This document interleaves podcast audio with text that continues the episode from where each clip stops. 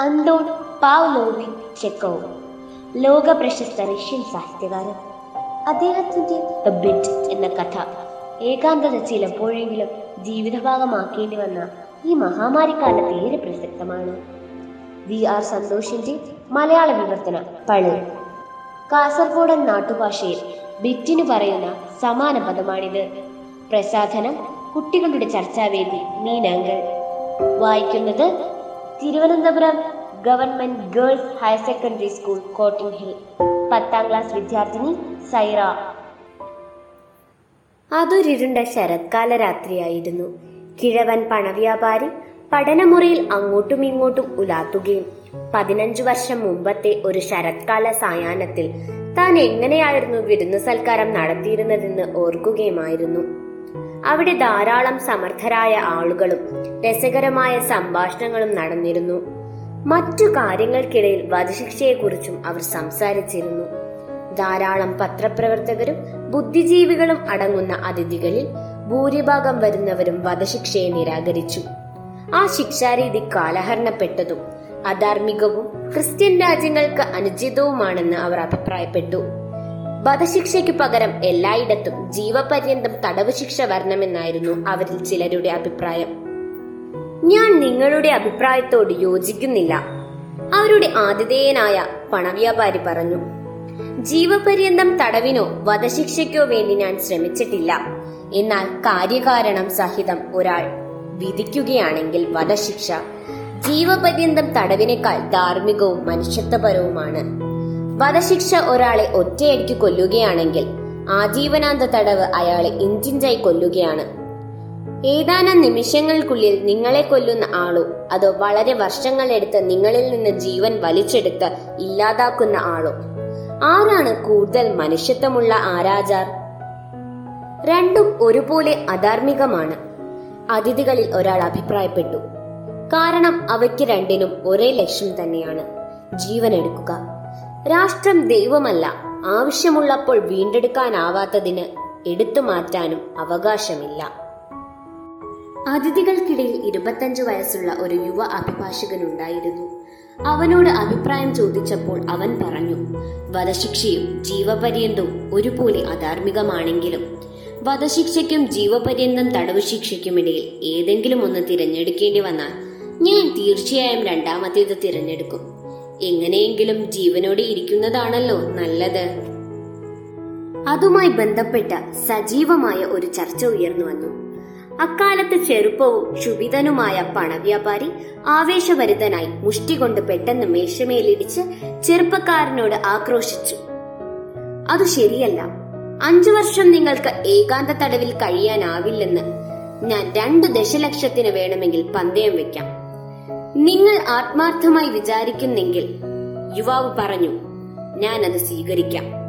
അഞ്ചല്ല പതിനഞ്ചു വർഷം ഞാൻ തടവിൽ കഴിയാം. പതിനഞ്ച് ഉറപ്പിച്ചു. പണവ്യാപാരി ഉറക്കെ വിളിച്ചു പറഞ്ഞു മാന്യരെ ഞാൻ രണ്ട് ദശലക്ഷത്തിന് പന്തയം വച്ചിരിക്കുന്നു. സമ്മതിച്ചു. നിങ്ങൾ ദശലക്ഷങ്ങളും ഞാൻ എന്റെ സ്വാതന്ത്ര്യവും പന്തയം വച്ചിരിക്കുന്നു. യുവാവ് പറഞ്ഞു ഭ്രാന്തവും വിവേകശൂന്യവുമായ പന്തയം നടപ്പിൽ വന്നു. കണക്കറ്റ ദശലക്ഷങ്ങൾ കയ്യിലുള്ള ദുഷിച്ച ബാലിശ സ്വഭാവമുള്ള പണവ്യാപാരി പന്തയത്തിൽ ആഹ്ലാദിച്ചു. അത്താഴ സമയത്ത് അയാൾ യുവാവിനെ കളിയാക്കിക്കൊണ്ട് പറഞ്ഞു സമയം കിട്ടുമ്പോൾ നന്നായി ഒന്ന് ചിന്തിച്ചു നോക്ക് ചെറുപ്പക്കാരാ. എനിക്ക് രണ്ട് ദശലക്ഷം എന്നത് നിസ്സാര കാര്യമാണ്. പക്ഷേ നിങ്ങളുടെ ജീവിതത്തിൽ ഏറ്റവും നല്ല മൂന്നോ നാലോ വർഷം നഷ്ടപ്പെടുത്തുകയാണ്. നിങ്ങൾക്ക് അതിലധികം പിടിച്ചു നിൽക്കാനാവാത്തത് കൊണ്ടാണ് ഞാൻ മൂന്നോ നാലോ എന്ന് പറഞ്ഞത്. അസന്തുഷ്ടനായ മനുഷ്യ സ്വമേധിയാലുള്ള തടവ് നിർബന്ധിത തടവിനേക്കാൾ ബുദ്ധിമുട്ടേറിയ കാര്യമാണെന്ന് മറക്കുകയും അരുത്. ഏത് നിമിഷവും അതിൽ നിന്ന് പുറത്തു കടക്കാൻ നിങ്ങൾക്ക് അവകാശമുണ്ടെന്ന ചിന്ത ജയിലിലെ നിങ്ങളുടെ നിലനിൽപ്പിനെ പൂർണമായി വിഷലിപ്തമാക്കും. ഇക്കാര്യത്തിൽ നിങ്ങളോട് എനിക്ക് സഹതാപമുണ്ട്. ഇപ്പോൾ ഇതെല്ലാം ഓർത്തുകൊണ്ട് പണവ്യാപാരി അങ്ങോട്ടും ഇങ്ങോട്ടും നടന്ന് സ്വയം ചോദിച്ചു ആ പന്തയത്തിന്റെ ഉദ്ദേശം എന്താണ്?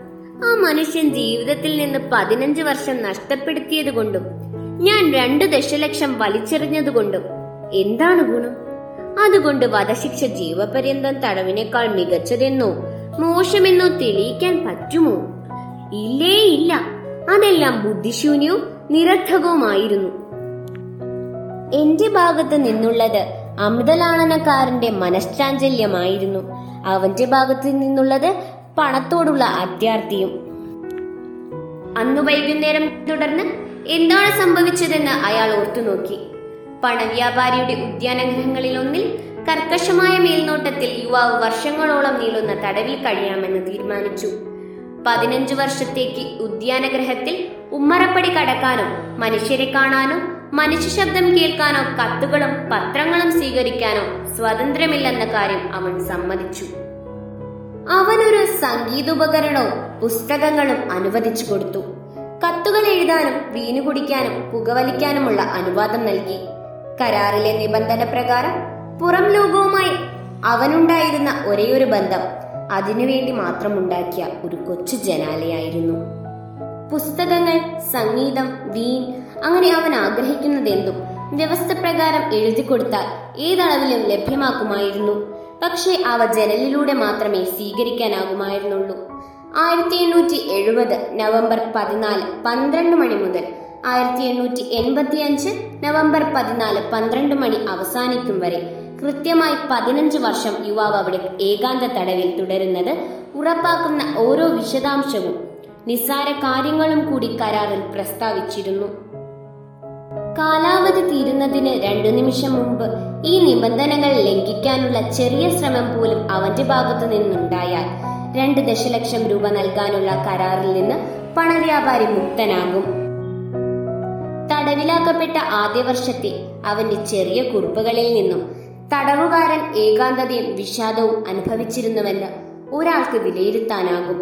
ഉദ്യാനഗ്രഹത്തിൽ നിന്ന് രാവും പകലും തുടർച്ചയായി പിയാനോ സംഗീതം കേൾക്കാമായിരുന്നു. അവൻ വീണും പുകയിലും നിരസിച്ചു.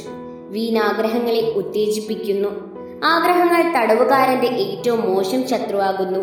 കൂടാതെ നല്ല വീണ് കുടിച്ചിട്ട് ആരെയും കാണാതിരിക്കുന്നതിനേക്കാൾ ഭയാനകമായി യാതൊന്നും തന്നെ ഇല്ലെന്ന് അവൻ എഴുതി. പുകയില അവന്റെ മുറിയിലെ അന്തരീക്ഷം മലിനമാക്കി. ആദ്യ വർഷം അവൻ ആവശ്യപ്പെട്ട പുസ്തകങ്ങൾ പ്രധാനമായും തരള സ്വഭാവമുള്ളതായിരുന്നു. സങ്കീർണമായ പ്രണയം വിഷമമായ നോവലുകളും ഉദ്യോഗജനകവും വിസ്മയകരവുമായ കഥകളും മറ്റും. രണ്ടാം വർഷം ഉദ്യാനഗ്രഹത്തിൽ പിയാനോ നിശബ്ദമായിരുന്നു. തടവുകാരൻ ക്ലാസിക്കുകൾ മാത്രം ആവശ്യപ്പെട്ടു. അഞ്ചാം വർഷം സംഗീതം വീണ്ടും കേൾക്കുകയും വീൺ ആവശ്യപ്പെടുകയും ചെയ്തു. ആ വർഷം മുഴുവൻ സമയവും അവൻ തിന്നുകയും കുടിക്കുകയും കിടക്കയിൽ കിടക്കുകയും ഇടയ്ക്കിടെ കോട്ടുവായിടുകയും ദേഷ്യത്തോടെ സ്വയം സംസാരിക്കുകയും മാത്രമായിരുന്നു ചെയ്തിരുന്നതെന്ന് ജനലിലൂടെ അവനെ നിരീക്ഷിച്ചവർ പറഞ്ഞു. അവൻ പുസ്തകങ്ങൾ വായിച്ചതേയില്ല രാത്രിയിൽ ചിലപ്പോൾ എഴുതാനിരിക്കും. മണിക്കൂറുകളോളം അവൻ അങ്ങനെ എഴുതും. രാവിലെ എഴുതിയതെല്ലാം കീറിക്കളയും. ഒന്നിലധികം തവണ അവൻ കരയുന്നതും കേട്ടിരുന്നു. ആറാം വർഷത്തിന്റെ രണ്ടാം പകുതിയിൽ തടവുകാരൻ ഭാഷകളും തത്വചിന്തയും ചരിത്രവും തീക്ഷ്ണമായി പഠിക്കാൻ തീരുമാനിച്ചു.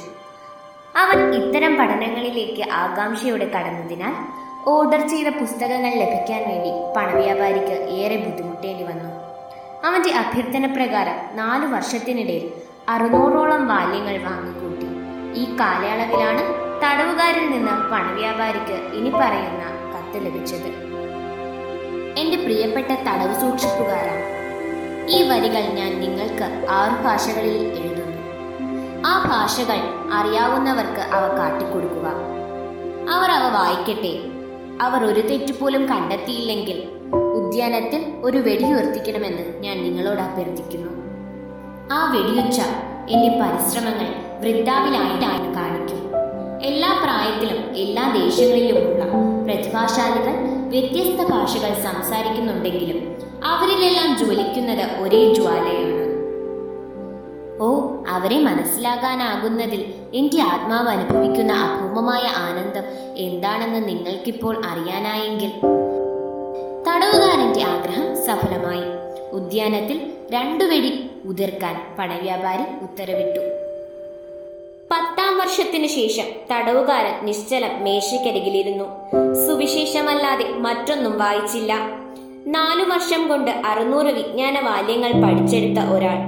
എളുപ്പം മനസ്സിലാക്കാവുന്ന ഒരു കൊച്ചു പുസ്തകത്തിനുമേൽ ഒരു വർഷത്തോളം നഷ്ടപ്പെടുത്തിയത് പണവ്യാപാരിക്ക് വിചിത്രമായി തോന്നി. സുവിശേഷങ്ങളെ പിന്തുടരുകയായിരുന്നു ദേവശാസ്ത്രവും മതചരിത്രങ്ങളും. തടവിൽ കഴിഞ്ഞിരുന്ന അവസാനത്തെ രണ്ടു വർഷം. തടവുകാരൻ ധാരാളം പുസ്തകങ്ങൾ വിവേചനരഹിതമായി വായിച്ചു. ഒരേ സമയം പ്രകൃതിശാസ്ത്രം ഏറെ തിരക്കിട്ട് വായിച്ചു. പിന്നെ അവൻ ബൈറനെയും ഷേക്സ്പിയറെയും ആവശ്യപ്പെട്ടു. രസതന്ത്രത്തെക്കുറിച്ചുള്ള പുസ്തകങ്ങളും വൈദ്യശാസ്ത്ര സഹായ ഗ്രന്ഥവും നോവലും തത്വചിന്തയും വൈദ്യശാസ്ത്ര സംബന്ധിയായ ചില പ്രബന്ധങ്ങളും അവൻ അതേസമയം ആവശ്യപ്പെട്ടുകൊണ്ടുള്ള കുറിപ്പുകളും നൽകിയിരുന്നു. ആദ്യം ഒരു മരത്തടിയിലും പിന്നെ മറ്റൊന്നിലും അത്യാർത്തിയോടെ പിടിച്ച് തന്റെ ജീവൻ രക്ഷിക്കും വിധം തകർന്ന കപ്പലിന്റെ അവശിഷ്ടങ്ങൾക്കിടയിലൂടെ ഒരാൾ കടലിൽ നീന്തുന്നത് പോലെയാണ് അവന്റെ വായന ഓർമ്മപ്പെടുത്തിയത്. കിഴവൻ പണവ്യാപാരി ഇതെല്ലാം ഓർത്തെടുത്ത് ചിന്തിച്ചു. നാളെ പന്ത്രണ്ട് മണിക്ക് അവൻ സ്വാതന്ത്ര്യം വീണ്ടെടുക്കും. ഞങ്ങളുടെ കരാർ പ്രകാരം ഞാൻ അവന് രണ്ട് ദശലക്ഷം നൽകണം. ഞാൻ അവന് പണം നൽകിയാൽ എന്റെ കഥ കഴിഞ്ഞു. ഞാൻ പൂർണമായും നശിക്കും. പതിനഞ്ചു വർഷം മുമ്പ് അയാൾക്ക് കണക്ക് കൂട്ടാനാകുന്നതിലുമധികം ദശലക്ഷങ്ങൾ ഉണ്ടായിരുന്നു. തന്റെ കടങ്ങളോ ആസ്തികളോ ഏതാണ് വലുതെന്ന് സ്വയം ചോദിക്കാൻ അയാൾ ഇന്ന് ഭയപ്പെട്ടു. സ്റ്റോക്ക് എക്സ്ചേഞ്ചിലെ നിരാശാജനകമായ ചൂതാട്ടവും വന്യമായ ഊഹക്കച്ചവടവും പ്രായം ഇത്രയായിട്ടും മറികടക്കാനാവാത്ത അമിതാവേശവും ക്രമേണ അയാളുടെ സമ്പത്ത് ക്ഷയിപ്പിച്ചു. കൂടാതെ അഭിമാനിയും നിർഭയനും ആത്മവിശ്വാസമുള്ളവനുമായിരുന്ന കോടീശ്വരനെ നിക്ഷേപങ്ങളിലെ ഉയർച്ച ഉയർച്ചത്താഴ്ചകൾ വിറകൊള്ളിക്കുന്ന മൂന്നാംകിട വ്യാപാരിയാക്കി മാറ്റുകയും ചെയ്തു. ശപിക്കപ്പെട്ട പന്തയം കിഴവൻ നിരാശയോടെ തലയിൽ കൈവച്ച് പിറുപിറുത്തു. എന്തുകൊണ്ടാ മനുഷ്യൻ? മരിച്ചില്ല. അവനിപ്പോൾ നാൽപ്പത് വയസ്സേ ഉള്ളൂ. അവൻ എന്റെ കൈവശമുള്ള അവസാന ചില്ലിക്കാശും കൈക്കലാക്കും. അവൻ വിവാഹം കഴിക്കും. ജീവിതം ആസ്വദിക്കും. എക്സ്ചേഞ്ചിൽ പോയി ചൂതാട്ടം നടത്തും. ഒരു യാചകനെ പോലെ അസൂയയോടെ ഞാൻ അവനെ നോക്കും. എല്ലാ ദിവസവും ഒരേ വാക്ക് അവനിൽ നിന്ന് കേൾക്കേണ്ടിയും വരും. എന്റെ ജീവിതത്തിലെ സന്തോഷത്തിന് ഞാൻ നിങ്ങളോട് കടപ്പെട്ടിരിക്കുന്നു. ഞാൻ നിങ്ങളെ സഹായിക്കട്ടെ. ഇല്ല ഇത് താങ്ങാനാവുന്നതിലും അധികമാണ്. പാപ്പരത്തത്തിൽ നിന്നും അപമാനത്തിൽ നിന്നും രക്ഷപ്പെടാനുള്ള ഒരേയൊരു മാർഗം ആ മനുഷ്യന്റെ മരണമാണ്. മണി മൂന്നടിച്ചത് പണവ്യാപാരി ശ്രദ്ധിച്ചു. വീട്ടിലുള്ളവരെല്ലാം ഉറങ്ങുകയായിരുന്നു. തണുത്തുറഞ്ഞ മരങ്ങളുടെ മർമ്മരമല്ലാതെ മറ്റൊന്നും കേൾക്കാനുണ്ടായിരുന്നില്ല. ശബ്ദമുണ്ടാകാതിരിക്കാൻ ശ്രമിച്ച് അയാൾ പതിനഞ്ചു വർഷമായി തുറക്കാത്ത വാതിലിന്റെ താക്കോൽ തീ പിടിക്കാത്ത ഇരുമ്പ് പെട്ടിയിൽ നിന്നെടുത്ത് ഓവർകോട്ടുമിട്ട് വീടിന് പുറത്തേക്ക് പോയി. ഉദ്യാനത്തിലെ ഇരുട്ടിനും തണുപ്പിനും പുറമെ മഴ പെയ്യുന്നുണ്ടായിരുന്നു.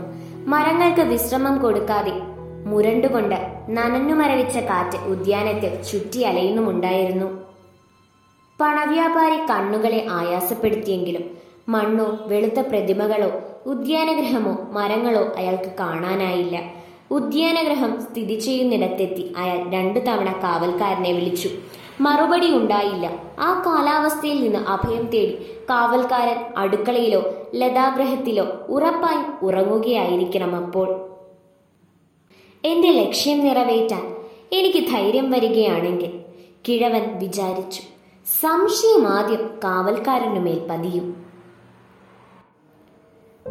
പടികളും വാതിലും ഇരുട്ടിൽ തൊട്ടറിഞ്ഞ് അയാൾ ഉദ്യാനഗ്രഹത്തിന്റെ പ്രവേശന കവാടത്തിലേക്ക് പോയി. പിന്നെ അയാൾ തപ്പിത്തടഞ്ഞ് ഒരു ചെറിയ ഇടനാഴിയിൽ പ്രവേശിച്ച് തീപ്പട്ടി കമ്പെടുത്ത് കത്തിച്ചു. അവിടെ ആരും ഉണ്ടായിരുന്നില്ല. കിടക്ക ഇല്ലാത്ത ഒരു കട്ടിലും മൂലയിൽ ഇരുണ്ട ഒരു വാർപ്പിരുമ്പ് സ്റ്റവും ഉണ്ടായിരുന്നു തടവുകാരന്റെ മുറിയിലേക്കുള്ള വാതിലിന്റെ മുദ്രകൾക്ക് ഊനം തട്ടിയിരുന്നില്ല. തീക്കമ്പിലെ വെളിച്ചമണനപ്പോൾ വികാരം കൊണ്ട് വിറച്ച കിഴവൻ ചെറിയ ജനലിലൂടെ ഒളിഞ്ഞു നോക്കി.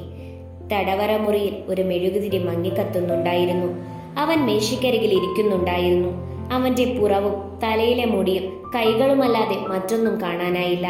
മേശപ്പുറത്ത് രണ്ട് ചാരുകസേരകളിലും മേശയ്ക്കടുത്തുള്ള പരവതാനിയിലും തുറന്ന പുസ്തകങ്ങൾ കിടന്നിരുന്നു.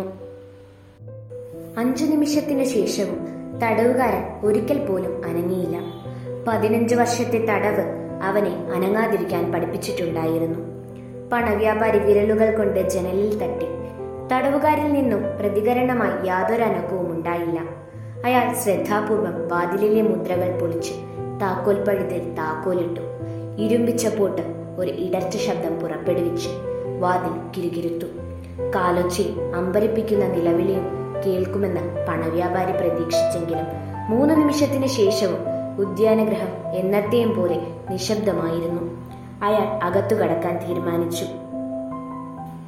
മേശയ്ക്കരികിൽ സാധാരണ മനുഷ്യരിൽ നിന്ന് വ്യത്യസ്തമായി ഒരാൾ അനങ്ങാതിരുന്നിരുന്നു.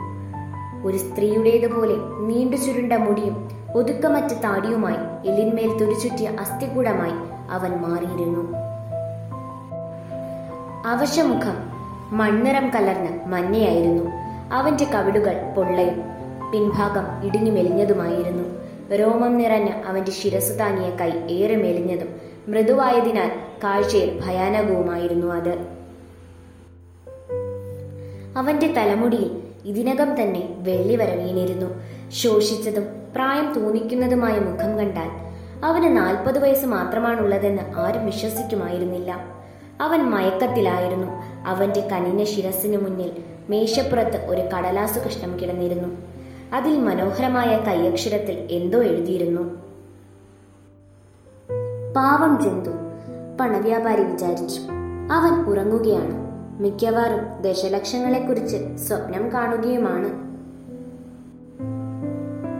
പാതി മരിച്ച ആ മനുഷ്യനെ എടുത്ത് കട്ടിലിലേക്കിട്ട് തലേന കൊണ്ടമർത്തി ചെറുതായി ഒന്ന് ശ്വാസം മുട്ടിച്ചാൽ ഹിംസാത്മകമായ മരണത്തിന്റെ യാതൊരു സൂചനയും ഏറ്റവും സത്യസന്ധനായ ഒരു വിദഗ്ധന് പോലും കണ്ടെത്താനാവില്ല. എങ്കിലും അവൻ ഇവിടെ എഴുതി വെച്ചത് ആദ്യം വായിക്കാം. പണവ്യാപാരി മേശപ്പുറത്ത് നിന്ന് കടലാസ് എടുത്ത് ഇനി പറയുന്ന വിധം വായിച്ചു. നാളെ പന്ത്രണ്ട് മണിക്ക് ഞാൻ എന്റെ സ്വാതന്ത്ര്യം മറ്റുള്ളവരുമായി സഹവസിക്കാനുള്ള അവകാശവും വീണ്ടെടുക്കും. എന്നാൽ ഞാൻ ഈ മുറിവിട്ട് സൂര്യപ്രകാശം കാണുന്നതിന് മുൻപ് നിങ്ങളോട് ഏതാനും വാക്കുകൾ പറയേണ്ടത് ആവശ്യമാണെന്ന് തോന്നുന്നു. ശുദ്ധമായ മനസാക്ഷിയോടെ എന്നെ കാണുന്ന ദൈവത്തിനു മുന്നിലെന്ന പോലെ നിങ്ങളോട് പറയുന്നു. സ്വാതന്ത്ര്യവും ജീവിതവും ആരോഗ്യവും നിങ്ങളുടെ പുസ്തകങ്ങളിലുള്ള ലോകത്തിലെ എല്ലാ നല്ല കാര്യങ്ങളും അവജ്ഞയോടെ ഞാൻ തള്ളിക്കളയുന്നു. പതിനഞ്ചു വർഷമായി ഞാൻ ഭൂമിയിലെ ജീവിതം ശ്രദ്ധാപൂർവം പഠിക്കുകയാണ്. ഞാൻ ഭൂമിയെയോ മനുഷ്യരെയോ കണ്ടിട്ടില്ല. എന്നത് സത്യമാണെങ്കിലും നിങ്ങളുടെ പുസ്തകത്തിൽ നിന്ന് ഞാൻ സുഗന്ധമുള്ള വീണ് കുടിച്ചു. ഞാൻ പാട്ടുകൾ പാടി കാടുകളിൽ കലമാനുകളെയും കാട്ടുപന്നികളെയും വേട്ടയാടി സ്ത്രീകളെ പ്രണയിച്ചു. നിങ്ങളുടെ കവികളുടെയും പ്രതിഭാശാലികളുടെയും മാന്ത്രികതയാൽ സൃഷ്ടിക്കപ്പെട്ട മേഘങ്ങളെപ്പോലെയുള്ള സ്വർഗീയ സൗന്ദര്യങ്ങൾ രാത്രിയിൽ എന്നെ സന്ദർശിച്ച് തലച്ചോറിനെ ചുഴലിക്കാറ്റിലാക്കുന്ന അത്ഭുതകരമായ കഥകൾ എന്റെ ചെവി മന്ത്രിച്ചിട്ടുണ്ട്. നിങ്ങളുടെ പുസ്തകങ്ങളിലൂടെ ഞാൻ എൽ ബൂർസ് മൗണ്ട് ബ്ലാക്ക് കൊടുമുടികൾ കയറിയിട്ടുണ്ട്. അവിടെ നിന്ന് സൂര്യോദയവും സന്ധ്യയിൽ സൂര്യൻ ആകാശം നിറഞ്ഞു തുളുമ്പുന്നതും കടലും സമുദ്രവും സ്വർണവും സിന്ദൂരവും അണിയുന്ന പർവത ശിഖരങ്ങളും ഞാൻ കണ്ടിട്ടുണ്ട്. എന്റെ ശിരസിനുമേലെ മിന്നൽ പ്രകാശിക്കുന്നതും കൊടുങ്കാറ്റു പിടിച്ച മേഘങ്ങളെ പിളർത്തുന്നതും ഞാൻ കണ്ടിട്ടുണ്ട്. ഹരിതവനങ്ങളും വയലുകളും പുഴകളും തടാകങ്ങളും നഗരങ്ങളും ഞാൻ കണ്ടിട്ടുണ്ട്. സാഗരമോഹിനിമാരുടെ ഗീതങ്ങളും ഇടയന്മാർ പുല്ലാങ്കുഴൽ പാടുന്നതും ഞാൻ കേട്ടിട്ടുണ്ട്. ദൈവത്തെക്കുറിച്ച് എന്നോട് സംവദിക്കാൻ താഴേക്കു പറന്നു വന്ന അഴകാർന്ന പിശാചുക്കളുടെ ചിറകുകൾ ഞാൻ തൊട്ടിട്ടുണ്ട്. നിങ്ങളുടെ പുസ്തകങ്ങളുടെ അഗാധമായ കുഴിയിലേക്ക് ഞാൻ എന്നെ തള്ളിയിട്ടു. അത്ഭുതങ്ങൾ കാണിച്ചു കൊന്നു പട്ടണങ്ങൾ കത്തിച്ചു പുതിയ മതങ്ങളെക്കുറിച്ച് പ്രസംഗിച്ചു. എല്ലാ സാമ്രാജ്യങ്ങളും കീഴടക്കി. നിങ്ങളുടെ പുസ്തകങ്ങൾ എനിക്ക് ജ്ഞാനം നൽകി. മനുഷ്യന്റെ അസ്വസ്ഥ ചിന്തകൾ യുഗങ്ങളാൽ സൃഷ്ടിച്ചതെല്ലാം എന്റെ തലച്ചോറിലെ ഒരു ചെറിയ മണ്ഡലത്തിൽ ഞാൻ സമാഹരിച്ചിരുന്നു. നിങ്ങൾ എല്ലാവരെക്കാളും ജ്ഞാനിയാണ് ഞാനെന്ന് എനിക്കറിയാം. ഞാൻ നിങ്ങളുടെ പുസ്തകങ്ങളെ അവജ്ഞയോടെ തള്ളിക്കളയുന്നു. ജ്ഞാനത്തെയും ഈ ലോകത്തിന്റെ ആഗ്രഹങ്ങളെയും ഞാൻ പുച്ഛത്തോടെ തള്ളിക്കളയുന്നു. അതെല്ലാം മരീചിക പോലെ. വിലയില്ലാത്തതും ക്ഷണികവും മായികവും മോഹിപ്പിക്കുന്നതുമാണ് നിങ്ങൾ യുക്തി നഷ്ടപ്പെട്ട് തെറ്റായ വഴി സ്വീകരിച്ചു. സത്യത്തിനു പകരം നുണയും സൗന്ദര്യത്തിനു പകരം ഭീവത്സതയും സ്വീകരിച്ചു. നിങ്ങൾ അഭിമാനിയും ജ്ഞാനിയും ശ്രേഷ്ഠനുമായിരിക്കാം. പക്ഷേ തറയുടെ ഉള്ളിൽ തുറക്കുന്ന ചുണ്ടലിയേക്കാൾ ഒട്ടും മെച്ചമല്ലാത്ത രീതിയിൽ മരണം നിങ്ങളെ ഭൂമുഖത്ത് നിന്ന് തുടച്ചു നീക്കും. നിങ്ങളുടെ പിൻഗാമികളും നിങ്ങളുടെ ചരിത്രവും നിങ്ങളുടെ അനശ്വര പ്രതിഭകളും ഭൂഗോളത്തിനൊപ്പം ഒന്നിച്ച് കത്തി നശിക്കുകയോ മരവിക്കുകയോ ചെയ്യും. ചിലതരം വിചിത്രമായ സംഭവങ്ങൾ കൊണ്ട് ആപ്പിൾ മരങ്ങളുടെയും ഓറഞ്ച് മരങ്ങളുടെയും ഫലങ്ങൾക്കു പകരം തവളകളും പല്ലികളും വേഗത്തിൽ വളർന്ന നിങ്ങൾ അത്ഭുതപ്പെടും.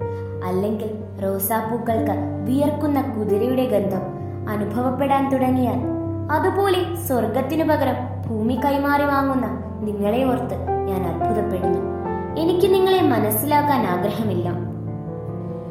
നിങ്ങൾ ജീവിക്കുന്നതെല്ലാം ഞാൻ പുച്ഛത്തോടെ എങ്ങനെയാണ് കാണുന്നതെന്ന് തെളിയിക്കാൻ വേണ്ടി ഒരിക്കൽ ഞാൻ സ്വർഗമായി സ്വപ്നം കണ്ടതും ഇപ്പോൾ അവജ്ഞതയോടെ കാണുന്നതുമായ ആ രണ്ട് ദശലക്ഷം ഉപേക്ഷിക്കുന്നു. പണത്തിനുള്ള അവകാശം നിഷേധിക്കുന്നതിന്റെ ഭാഗമായി നിശ്ചയിച്ച സമയത്തിന് അഞ്ചു മണിക്കൂർ മുമ്പ് ഞാൻ ഇവിടം വിട്ടുപോകും. അങ്ങനെയാ കരാർ തകർക്കും. പണവ്യാപാരി ഇത് വായിച്ചതിന് ശേഷം ആ കടലാസ് മേശപ്പുറത്ത് വച്ചു. അപരിചിതത്തിന്റെ ശിരസിൽ ചുംബിച്ചു. കരഞ്ഞുകൊണ്ട് ഉദ്യാനഗ്രഹത്തിന് പുറത്തേക്ക് പോയി. മുമ്പ് ഒരിക്കലും സ്റ്റോക്ക് എക്സ്ചേഞ്ചിൽ കനത്ത നഷ്ടം സംഭവിച്ചപ്പോൾ പോലും തോന്നാത്ത അത്രയും വലിയ ആത്മനിന്ദ അയാൾക്കപ്പോൾ തോന്നി. വീട്ടിലെത്തി കിടക്കയിൽ കിടന്നപ്പോൾ കണ്ണീരും വികാരത്തല്ലിച്ചയും മണിക്കൂറുകളോളം അയാളുടെ ഉറക്കം തടഞ്ഞു. പിറ്റേന്ന് രാവിലെ കാവൽക്കാർ വിളറിയ മുഖത്തോടെ ഓടിവന്ന് ഉദ്യാനഗ്രഹത്തിൽ താമസിച്ചിരുന്ന മനുഷ്യൻ ജനാല വഴി പുറത്തേക്ക് ചാടിക്കടന്ന് ഉദ്യാനത്തിലൂടെ പ്രവേശന കവാടത്തിലേക്ക് പോയി അപ്രത്യക്ഷനായത് അവർ കണ്ടതായി അയാളോട് പറഞ്ഞു. പണവ്യാപാരി ഉടൻ തന്നെ സേവകരോടൊപ്പം ഉദ്യാനഗ്രഹത്തിലെത്തി തടവുകാരന്റെ പാലായനം ഉറപ്പുവരുത്തി. അനാവശ്യ സംസാരം ഉയരാതിരിക്കാൻ ദശലക്ഷങ്ങൾ ഉപേക്ഷിച്ചുകൊണ്ടുള്ള കത്ത് മേശപ്പുറത്ത് നിന്നെടുത്ത് അയാൾ വീട്ടിലെത്തി. തീ പിടിക്കാത്ത ഇരുമ്പ് പെട്ടിയിൽ വച്ചുപൂട്ടി.